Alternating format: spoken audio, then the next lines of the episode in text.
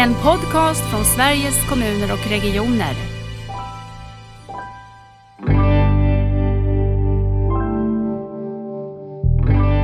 Men, men jag tror också att om man ska klara svensk sjukvård måste vi ju ställa om att mer av vården utgår från primärvården.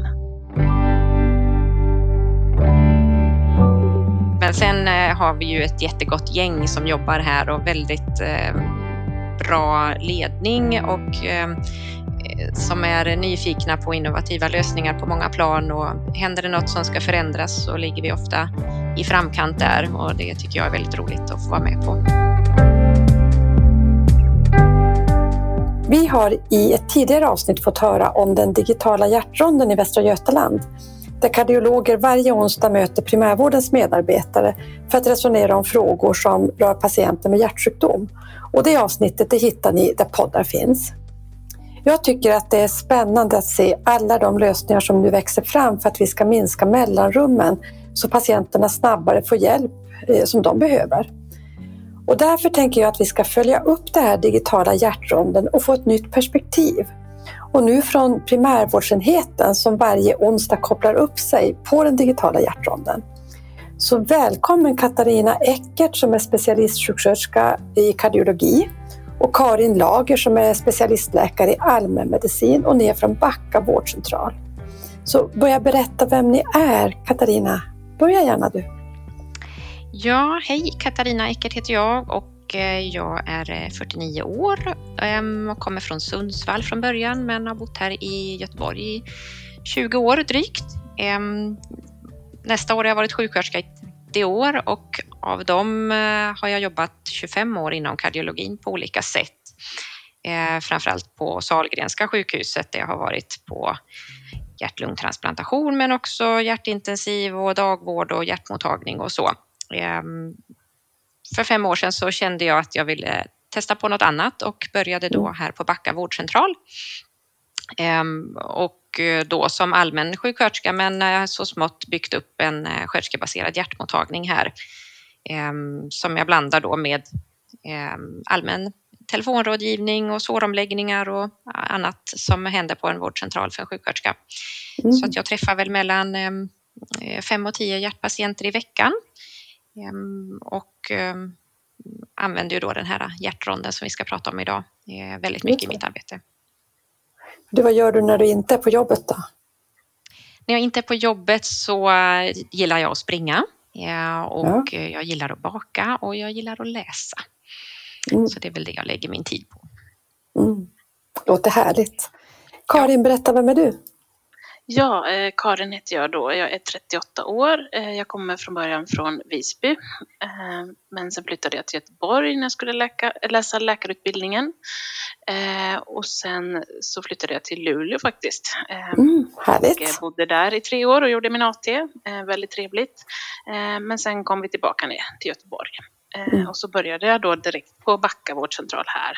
Jag hade hört mig för lite vilka vårdcentraler som var bra. Så jag sökte mig hit och sen har jag varit här nu i 8-9 år eh, och gjort min ST. Blev klar här i våras som specialist. Eh, mm. Mm, trivs hur, ser, hur ser din eh, fritid ut, eller vad ska jag säga, din andra tid i livet?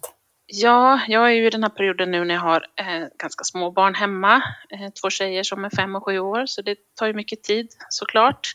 Eh, och sen också ett hus som behöver renoveras och en trädgård mm. som behöver skötas och så. Eh, mm. och om jag hinner så försöker jag ju eh, träna också och såklart träffa vänner och göra annat. Mm. För dig var det, det var självklart att du ville bli allmänläkare eller? Ja, men precis. Jag har nog varit inställd på det redan från början när jag började utbildningen. Jag har nog alltid tyckt att det är den riktiga läkaren så att säga. Man kan lite varje. Man, ja. Eh, Eh, och du Katarina, du valde att gå till primärvården. Eh, eh, vad var det som lockade dig till primärvården? Det visste jag nog egentligen inte riktigt då, för att jag hade aldrig satt min fot på en vårdcentral innan jag kom hit, mer än när jag själv hade haft halsfluss kanske eller något sånt. Så det var mer sådär att jag kände att nej men jag vill prova något helt annat. Och då hade jag jobbat på sjukhus i så många år och ganska smalt inom hjärtsjukvården. Mina första fem år ägnade jag mig åt hospisvård i Stockholm men, mm. men eh, sen har det bara varit kardiologi och det är ju otroligt spännande tycker jag. Men, men det här är något helt annat. Här har man lite man har ju verkligen hela människan här och en bredare, bred, bredare perspektiv. Mm. Så det, men sen har jag ju hängt kvar i kardiologin här ändå och fått förmånen att gå den här specialistutbildningen så jag blev färdig för ett och ett halvt år sedan då parallellt så då läste jag 50 procent och jobbade 50 procent och det var jättefint att jag fick göra det. Ja, och fick mycket med mig där i vägen. Jätteviktigt tänker jag att vi kan ha de förmånerna eh, också som sjuksköterskor eller andra yrkesgrupper att kunna göra det kombinerat. Mm. Jag tänker, det verkar som att eh, ni båda säger att Backa det är en bra vårdcentral. Berätta lite grann för oss som inte har varit där. Hur stor är den? Vad är det som gör att den är bra? Berätta lite om själva er, er primärvård. Ehm, ska jag börja Karin? Ehm, vi är en ganska stor vårdcentral. Vi har eh, ungefär 12 500 patienter som är listade här. Vi är runt 50 personal. Ehm, vi har många funktioner här och eh, nästan alla sjuksköterskor har en eh, riktad mottagning eh, som jag träffar hjärtpatienter då och ehm, vi har en äldresköterska, vi har rehabkoordinator, mm. vi har två diabetessköterskor, osteoporos, mm. inkontinens. Ehm, ja, vi har många, många spetskompetenser på sköterskesidan. Och, men sen har vi ju alla andra funktioner som man också ofta har på en vårdcentral då som psykolog och kurator och eh, fysioterapeut, arbetsterapeut, eh, eh, dietist och, och det gänget. Och så har vi BVC mm. också en trappa ner och mödravården i samma hus, men de har, tillhör en annan organisation då. Mm. Ja, du får fylla på Karin. Så det är, själv, det är väl själva strukturen, hur det ser det. ut. Men, men sen har vi ju ett jättegott gäng som jobbar här och väldigt bra ledning och eh, som är nyfikna på innovativa lösningar på många plan och händer det något som ska förändras så ligger vi ofta i framkant där och det tycker jag är väldigt roligt att få vara med på. Mm. Låter spännande. Är ni en offentligt driven vårdcentral eller har ni en privat, uh, privat drift? offentligt driven. Mm. Eh, precis. Eh, så jag kan väl fylla på där och det ja. är väl det som kanske har gjort som så många andra offentliga vårdcentraler har vi haft lite svårt att rekrytera specialister under många år. Men vi har eh, kompenserat det genom att ha haft ett stort gäng med ST-läkare och utbildningsläkare och så. Och nu mm. är vi fler och fler som blir klara så att det ser ljusare ut framåt. Mm. Ehm, mm, och vi har en väldigt bra chef här. Ja, jag tänker det. För det här att vara i framkant som du beskriver Katarina, det har ju också, då behöver man ju ha en chef som orkar och vill och är nyfiken och vågar. Också driva på och hjälpa till att, att det händer saker. Mm, Karin, om jag får stanna i det där med att ni har haft mycket ST-läkare. Har ni gjort något särskilt innan vi kommer in på själva hjärtronden? Har ni gjort något särskilt för att kunna vara attraktiva för ST-läkare? Och...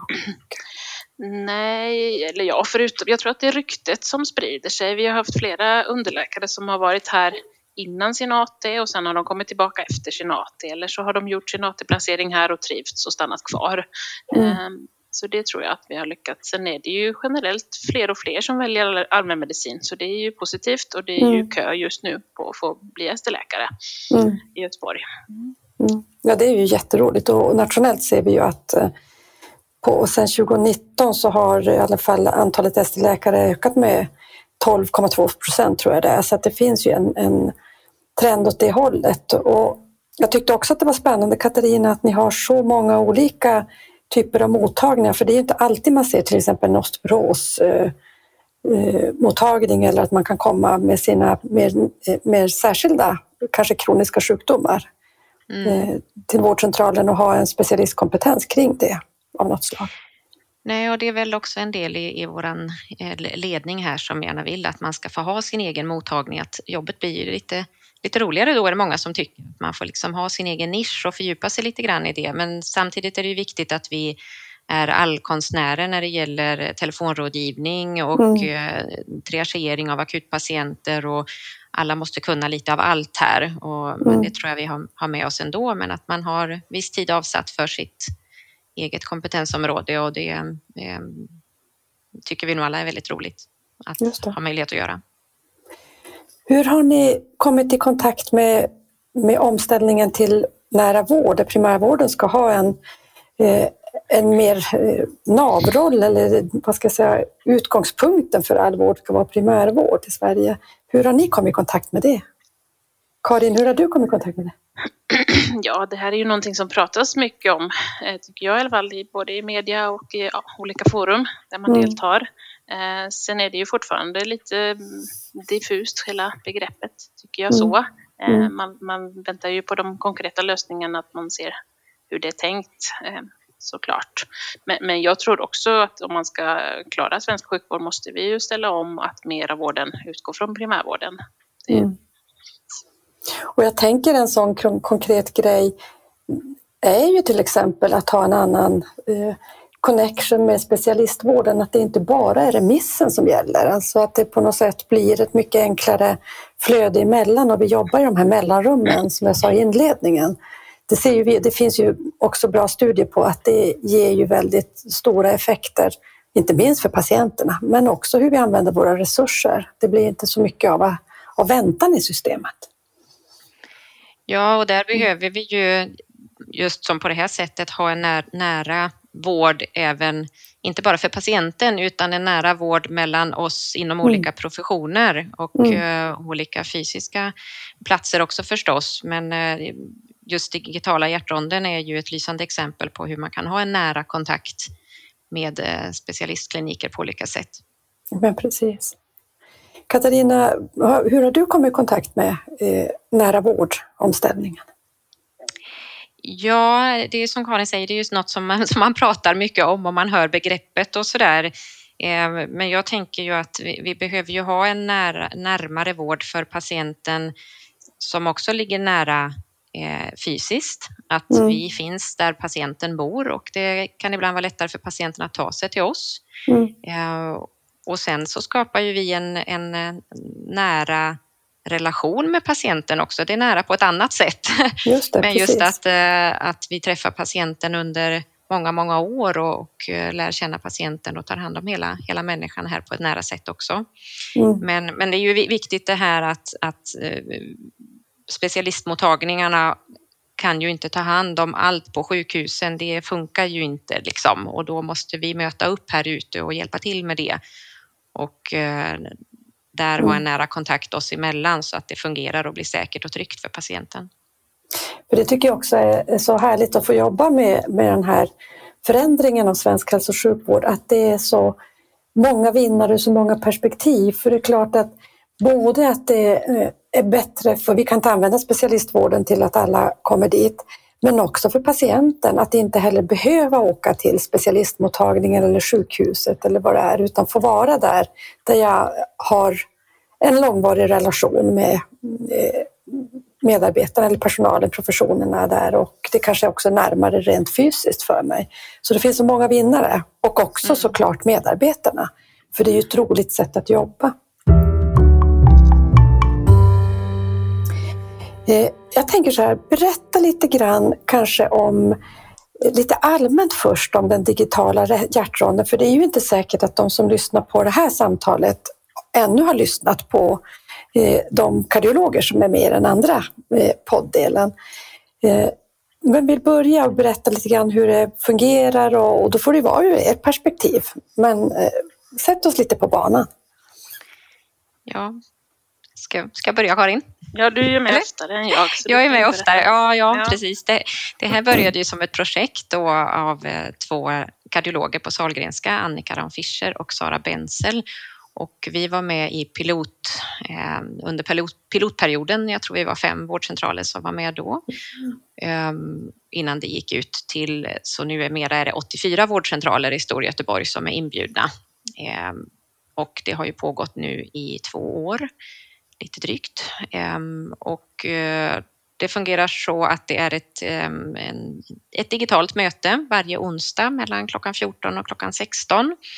Ett krypterat rum så att det, vi kan dela journaler och visa EKG och, eh, på ett säkert sätt ur sekretessynpunkt. Eh, vem som helst av oss, eh, oftast läkare men även eh, några sjuksköterskor Ehm, är välkomna in, fysioterapeuter, de som har relationer och frågor kring hjärtpatienter är välkomna att eh, hoppa in i mötet. Mm. Man behöver inte föranmäla sig på något vis utan eh, under de här två timmarna så sitter de där och väntar på att man kopplar upp sig. Och då kan man presentera sitt fall och eh, visa ett EKG och hur tycker ni jag ska bedöma det här och hur ska jag göra? Ska jag skicka en remiss? Ska vi göra ett nytt ultraljud? Tycker ni att det här EKG ser konstigt ut? Har ni något att jämföra med? Och, och få mm. råd helt enkelt. Så att de här läkarna eh, ordinerar ju ingenting eller eh, så, utan de kommer med råd om handläggning helt enkelt och sen sköter vi det härifrån från vårdcentralen. Och jag är ju med varje vecka, för jag har oftast eh, två, tre fall varje vecka som jag behöver dra med dem och, mm. och få råd och sen så kontaktar jag då ansvarig läkare här på vårdcentralen för recept eller beslut framför allt, för det är ju till syvende och sist ändå läkaren här på vårdcentralen som fattar beslut om åtgärder. Ja, om du tänker ur ditt perspektiv Karin, vad, hur ser det ut från ditt håll som läkare?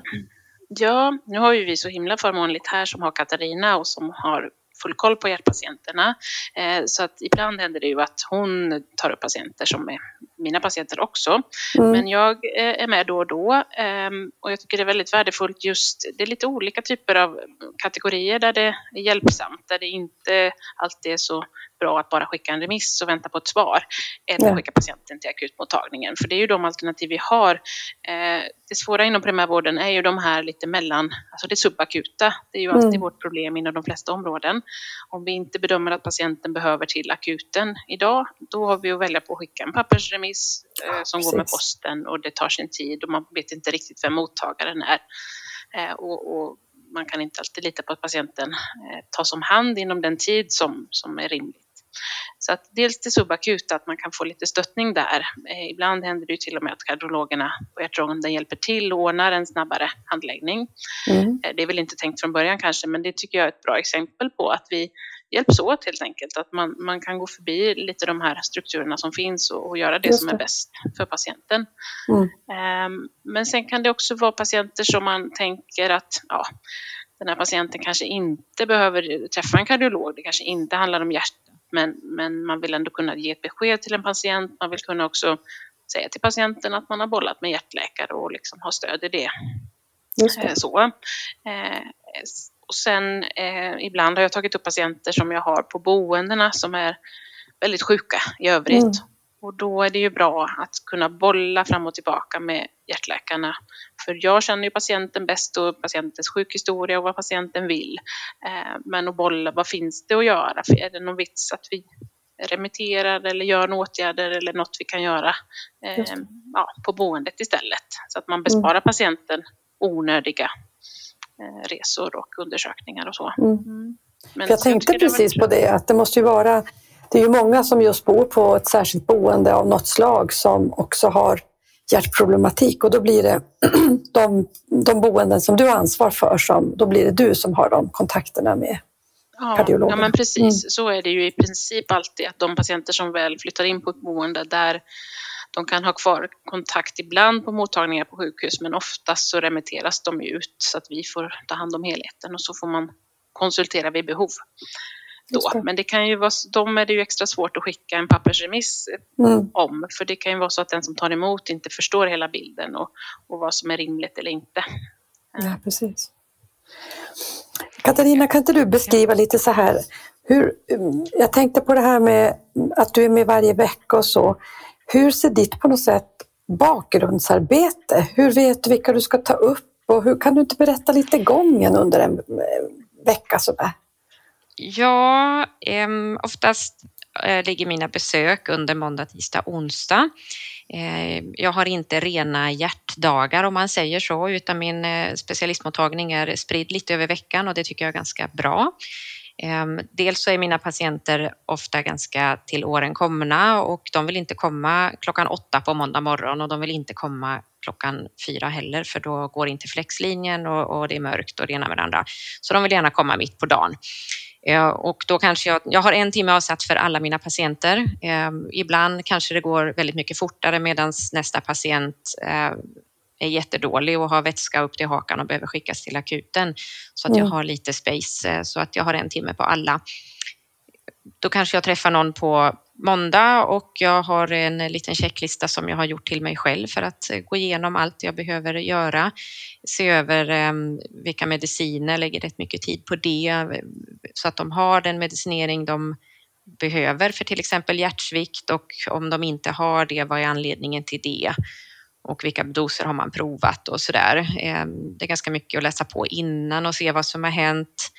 Ehm, när har gjort något ultraljud senast? Har de legat inne på sjukhus nyligen? Ehm, varför ser medicinlistan ut som den gör som sagt? Vad kan vi förbättra? Vad kan vi förändra till det bättre för patienten på lång sikt men också på kort mm. sikt?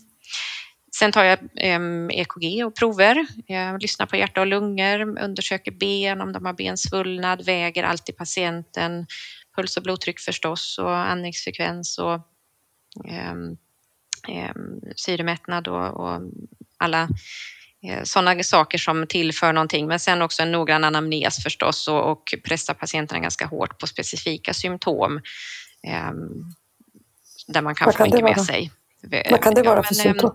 Eh, man frågar hur är det med hjärtat? Jo, men det är bra. Ja, men har du någon hjärtklappning? Jo, men det har jag ju.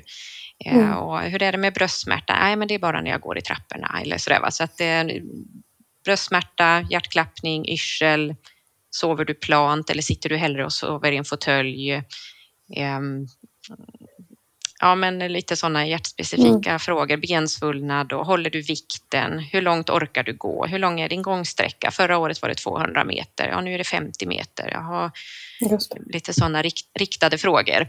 Mm. Och sen levnadsvanor förstås. Eh, jag har ju många patienter vid, efter hjärtinfarkt. Man kommer på årskontroller och då går man igenom levnadsvanor som alkohol, tobak, eh, träning, stress, kost och stämmer av hur läget är och om de önskar, eh, om de behöver och önskar ha hjälp med någonting och vad jag kan hjälpa till med men framförallt sortera ut till övriga funktioner här på vårdcentralen. Då.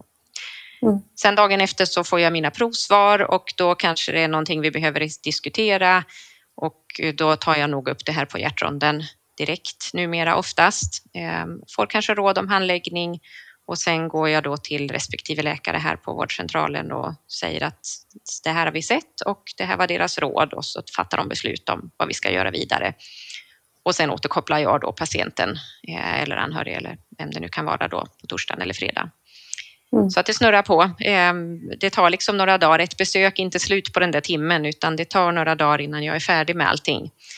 Ehm, och sen får patienten besked och då ringer du? Eller ja, då, då ringer jag. Då brukar jag mm. ringa. Ja. Ehm, en del vill ha brev och då skickar jag det. Ja, så ibland hade det varit mer praktiskt om, om jag var läkare själv. Då hade man sluppit det där steget emellan. Det kan vara lite lurigt att få tag i rätt person och så där. Men, men det fungerar jättebra och jag är så tacksam att vi, att vi har det här. Och det känns som att samarbetet med er läkare, Karin, fungerar bra. Mm. Jag tänker de eh, eh som finns nu på Salgrenska, de har ju avsatt en särskild tid och då kan ni koppla upp er när som under den tiden? Eller ja. hur går det? Mm. Precis. Och, och då för ni det här resonemanget. Vad är det som ni tycker är vad är det för vinster med det här? Vi har varit inne på det lite grann, men vad är det för vinster ni ser? Vad är det som är bra? Mm jag tycker att en av de stora vinsterna är ju att det känns som att avståndet minskar till sjukhusspecialisterna. Man får en eh, bättre förståelse för varandra. Eh, ibland hamnar vi ju i, när det är en så stor stad och man inte vet, man känner inte de man remitterar till, att man kanske hamnar i konflikt eller man har olika syn på saker och det leder till ja, problem som ju inte gagnar patienten alls såklart eh, och gör att folk ja, det grundar sig nog mest i att man inte vet, eh, man har inte förståelse för varandras situation. Eh, vad vi hur vi jobbar på vårdcentral. Det är ju många som aldrig varit på vårdcentral, som de som jobbar på sjukhus. Eh, och, och tvärtom såklart. Mm. Så jag tycker det är en vinst, att man känner att man, ja, man kan förstå varandra och man kan lättare lösa saker Mm. då. Mm. Underlätta för patienterna. Ja, verkligen. Katarina, vad tänker du? Ja, att det inte blir de här fördröjda besluten när man skickar en pappersremiss. Som du sa Karin, det kan ju, innehållet kan ju ha förändrats eh, avsevärt innan remissen kommer fram och blir bedömd och ett svar kommer tillbaka. Ehm, här går det ju max sex dagar eftersom det här är en, en gång i veckan så är det ju max sex dagar till, till man får en kontakt med en kardiolog och att de också har möjlighet att ställa följdfrågor. För skickar man en remiss, då är det det innehållet i remissen som gäller och man kan inte, kardiologen kan inte ställa några frågor. Men hur är det med det och det och detta? Har du då remisskrivaren i ett digitalt möte så, så kanske man kan få ytterligare information som tillför någonting. Mm. Ehm, och att vi bygger de här broarna mellan våra enheter som Karin säger och att man får en bättre förståelse för varandras arbete. Mm. Ja, och jag tänker också, för vi har ju såklart andra vägar in. Vi kan ju ringa konsulter av olika slag, men, men Okej. på vissa områden är det ganska svårt och man känner sig alltid som man stör. Man Mm. vet inte hur det tas emot, man kan bli liksom avsnäst och man kan känna sig dum som kommer med en fråga som inte är så akut. Men här vet man att de här två hjärtläkarna, de har tid avsatt för det här och de finns till för oss, för att hjälpa Just oss. det. Det är en stor skillnad. För de konsulter som finns kanske inom andra specialiteter, eh, de har inte särskild tid eller de är konsulter för, jag, jag förstår inte riktigt, hur funkar det? det är lite olika inom olika specialiteter kan man säga. Vissa andra specialiteter har ju också börjat förstå värdet av, av de här forumen. Till exempel hudmottagningen på Sahlgrenska har startat det som heter callcenter. Då är det en viss tid varje dag som man kan ringa Mm. eh, och då har de eh, en person som, som finns till för att bara svara på frågor från primärvården. Mm. Ehm, Och det tror jag är viktigt för ringer man till exempel en eh, kirurgkonsult då, då kan det vara att de står på en operation och absolut inte har tid med en fråga Nej, just det. för oss. Så det är nog bra att ha de här lite mer avsatta tiderna. Lite struktur på det, så. frågor. Ja, lite Mm. struktur, det tror jag absolut. Mm. För allas skull. Eh, Det blir inte bra för någon om man ringer när det inte passar. Nej. Jag tänker också det ni säger, det här att bygga, bygga broar. Därför att det kan ju lätt tänka sig att ja, men nu får primärvården ta del av specialist, eh, eh, sjukhusspecialisternas eh, kunskap. Men jag tänker att det måste bygga också mycket kunskap. Jag vet vi pratade om det med, med kardiologerna på Sahlgrenska, att det blir också en större förståelse för primärvårdens eh, ofta mer komplexitet i, i patientgrupperna och hur man arbetar på vård. Det måste ju bygga massor med lärande åt andra hållet också. Ja, Tänker ni? absolut. Mm. Ja. Sen är det ju ändå få, det är ju två kardiologer av alla hundratals som finns. Ja, så det är klart att det, det ja. Men, men eh, mm.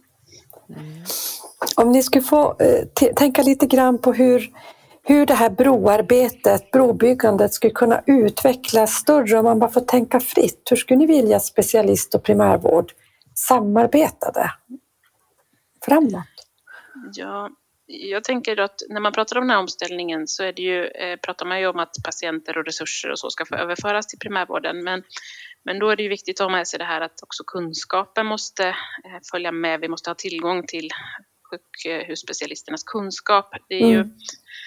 mer och mer komplex vård inom alla områden. Det går ju framåt utvecklingen eh, och alla specifika områden har ju sina eh, avancerade behandlingar och specialpreparat och det är klart att för neurolog eller hjärtläkare så, så kan de tycka att ja, men det här är en stabil patient som har de här medicinerna, det fungerar bra. Men för oss kanske det inte är mediciner som vi är vana vid eller bekväma vid så då behöver vi ju ha, ha stöttning eh, och kunna bolla tillbaka och att det inte är liksom täta skott emellan Ja. eh, tänker jag. Men det, det är väl sådana här saker eh, som man måste, måste till helt enkelt för att man ska kunna ha bättre samarbete. Mm. Och jag tror att det är flera andra specialiteter har ju varit intresserade av det här. Jag vet eh, diabetes, ortopeden har väl eh, funderat lite i de här eh, banorna också. Eh, sen kanske det är svårt att ha en rond för varje specialitet varje vecka, men eh, jag vet inte riktigt hur man ska bygga upp det, men, men just det här tycker vi fungerar bra. Mm.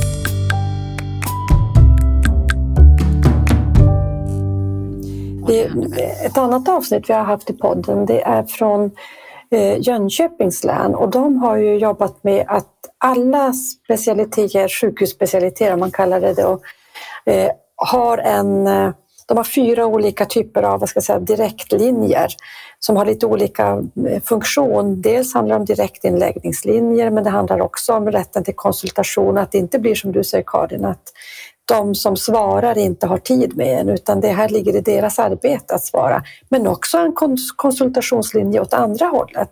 Att man jobbar på sjukhus, man får in en patient kanske på akutmottagningen eller och man vill kontakta allmänläkaren, den här patientens eh, vårdcentral. Och att man då också har möjligheten att ha den accessen. Så att det börjar växa fram lite olika modeller för att eh, kunna hitta det här samarbetet. Gävleborg är också ett avsnitt som vi kommer att ha framåt i podden som också handlar om att klura ut hur det här pappersskickandet kan ersättas med kontakter mellan människor för att få ihop de här mellanrummen. Så det, det är ju en spännande utveckling, tänker jag. Sen tänkte jag på det du sa, Karin, det här om att vi också behöver kompetensen. Ja, för det handlar ju, så inte omställningen bara handlar om att vi ska jobba på samma sätt som vi alltid har gjort, men primärvården ska ta mer patienter. Och sen ska vi också kanske då tillföra viss andel pengar. Men det handlar ju inte om det, det handlar ju om andra arbetssätt för att kunna få den här bryggan mellan kunskap som jag tycker ni pratar om så, så bra. Mm. Ja, jag, det, det, har ju varit lite diskussion just inom kardiologins område det där att eh, eh, det finns liksom inget krav på att ha en hjärtsjuksköterska på vårdcentralen och då mm. på samma sätt som kanske diabetes och astma och sådär som det finns krav på här i alla fall. Mm. Eh, nu är min roll ganska ovanlig på vårdcentral eh, och det har vi också resonerat på lite olika sätt. Hur, hur skulle man kunna få det? För det är kanske är svårt att säga att alla måste ha en hjärtsköterska. Mm. Samtidigt så är det väldigt stor patientgrupp som har hjärt-kärlsjukdom som vi hanterar i primärvården. Men det skulle ju, man behöver ju inte ha jobbat 25 år och gå specialistutbildning för att träffa hjärtpatienter utan det kanske man kan utveckla en hypertonisköterska till exempel eller en diabetessköterska med tanke på att det är ofta samma patienter som vi träffar. Och eh, att man eh, hittar någon form av eh, kortare utbildning kanske för att man ska känna sig trygg i det här och så kan man ju bygga på så mycket man vill då, men ändå att, man, mm. att det finns en struktur och, och någon som tar emot på andra sidan om man säger när man är utremitterad från specialistvården både på sköterskesidan och på läkarsidan. Det bara slår mig så när vi sitter och pratar att det är kanske så Katarina att du skulle också kunna ha en konsultativ roll, eh, nu bara eh, tänker jag fritt sådär, till andra sjuksköterskor som jobbar på andra vårdcentraler. För man skulle också kunna tänka att man hittar sådana direktkopplingar konsultativt eller det kanske är utbildningssatsningar eller eh, utbildningstillfällen mellan varandra. Har ni tänkt, ja, pratat absolut. om det? Ja, alltså jag är ju ute och föreläser en del om, om, min eh, hjärtmottagning och hur det fungerar, hur jag har byggt upp det här och hur, det, liksom, hur strukturen är och så.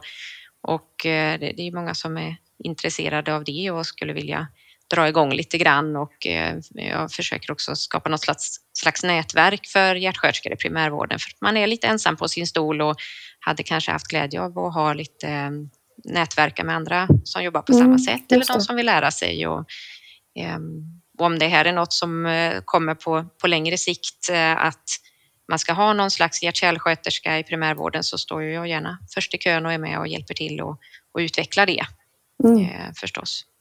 Har ni eh, på något sätt någon typ av uppfattning hur stor, hur stor del av er av patienterna i primärvård har någon typ av hjärt och kärlsjukdom. Vet ni det? Jag har inte riktigt den siffran.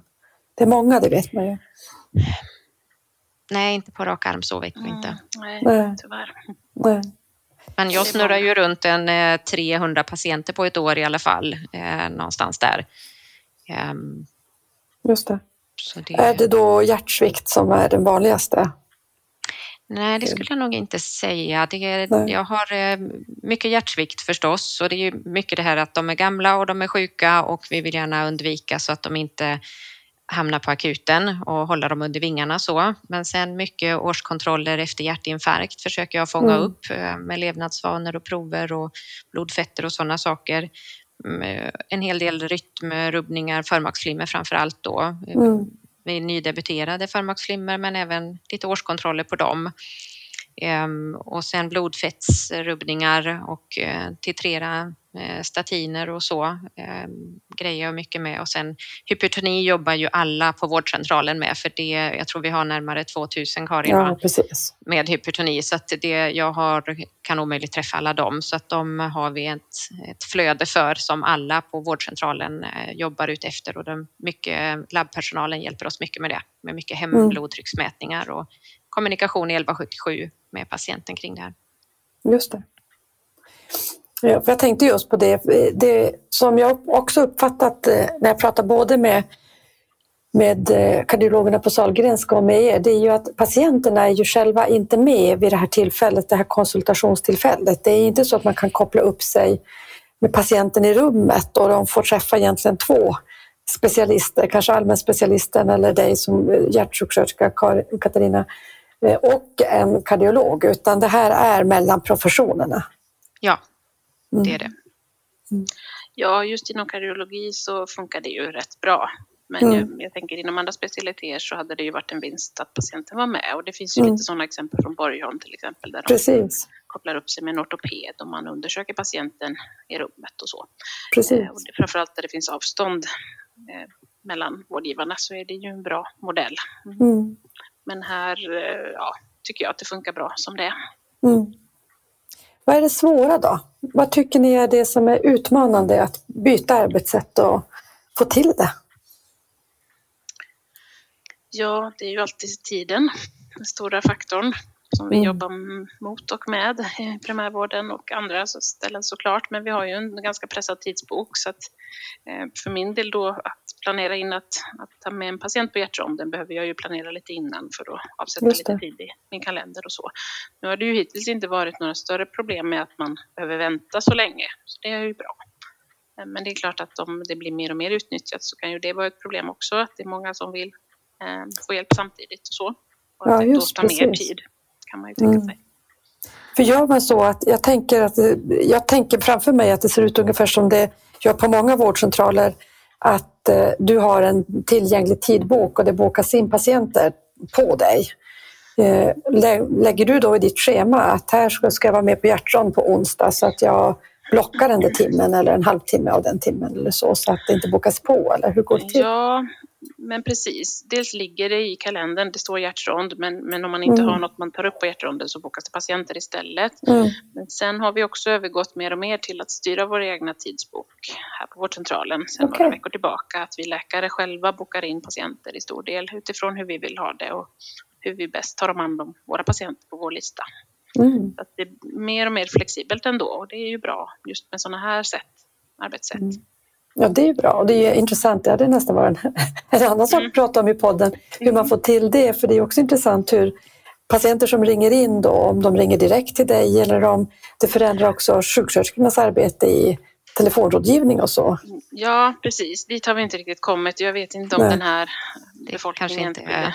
fungera för Nej. det riktigt. Men, men det är ju en stor vinst ändå att man får styra hur man själv bäst vill ta hand om sina patienter. Mm. Eh, speciellt om man har jobbat ett tag, att man känner sina patienter och man vill ja, Mm. bestämma om hur långa besök och hur ofta man vill ha besök. Och man kan lösa det på andra sätt och ringa patienten eller så. Ja, precis. Och vi har ju under många år jobbat här med väntelista eh, så att man inte får det här i telefonen att vi har inga tider, du får ringa nästa vecka. Nej, Utan vi har ju satt upp på väntelista och så har vi kallat patienterna efter varje vecka har vi gått igenom då och tittat hur många väntar, väntar, hur många tider har vi och så får man komma efter behov och inte den som ringer flest gånger eller skriker högst utan eh, vård efter behov och det känns väldigt skönt och vi har liksom inte tappat bort någon och så utan vi har haft väntelistor och det har ju vi tillsammans med läkarna skött om tidigare men nu då som Karin säger att att ringer patienten och säger att nu vill jag komma på ett besök till Karin angående det här och det här så sätter jag det på hennes väntelista och så är det ju läkarna själva då som prioriterar och Ja, bokar in. okej. Mm. Eh, Så det funkar jättebra. Ja, Och som jag patient får jag beskedet då att du, du kommer bli kontaktad av Karin eller? Ja, och då Mm. kommer det då en kallelse i 1177 som vi kallar alla våra patienter 1177 numera om det inte är något särskilt. Ehm, Så att vi Mm. skickar ju väldigt få brev nu för tiden. Ja, men det är det är väl jättebra. underbart att man inte Ja. sitter och får post hela tiden i Ja. snigel, snigelvägen. Och jag tror Det att, eh, ni har, eh, att vi har lite kortare väntetider nu, Karin? Att det känns som att det inte är fullt så... Ja, men det tror jag. För, Hetsigt. för, de, Mm. för oss som är på plats så funkar det ju, Mm. flyter det ju på bra. Mm. Katarina, vad skulle du säga är utmaningen då med eh, den digitala hjärtronden? Vad tänker du? För mig flyter det ju på väldigt bra nu. Eh, Jag är väldigt nöjd med mitt schema och min struktur över veckan. Eh, Jag har alltid den här timmen. Jag har satt av en timme i mitt schema mellan två och tre när jag har hjärtronden. Och eh, det är ju en del som kommer till mig av läkarna och säger att jag är inte här på onsdag, kan du dra det här ärendet åt mig? Mm. Och så gör jag det. Även om jag inte har träffat patienten så är det ju noggrant journalfört så att jag kan presentera det och få, och få råd och sådär. Så, så just här hos mig så är det nog ingen större utmaning just nu utan det är väl snarast hur, hur det går att eh, få ut funktionen på andra vårdcentraler. För det tror jag har varit lite svårt med tanke på att det är 84 som är inbjudna och det är kanske mellan 5 och 10 som dyker upp varje vecka. Att det är Ja, lite det. underutnyttjat kanske. För ni var, vad sa du, tre eller fem som var i pilo- pilot först innan ni... Ja, fem, fem tror jag vi var som var Mm. första perioden och sen 84 då. Så det är Stor Mm. Göteborg, så det är inte hela Västra Götaland. Nej, just det. Vi hoppas att den här podden kan hjälpa till att sprida lite grann. Man blir lite intresserad av att Ja. eh, få till det. Så. Finns det någonting vi har glömt att prata om som eh, vi behöver ta upp som känns viktigt? Mm. Jag tänkte på en sak som jag, när jag lyssnade på podden förra veckan där med, Mm. med Sara och Annika, att de beskriver att det är många patienter som känner rädsla när de ska remitteras ut till primärvården. Just Man är orolig att man inte får samma vård.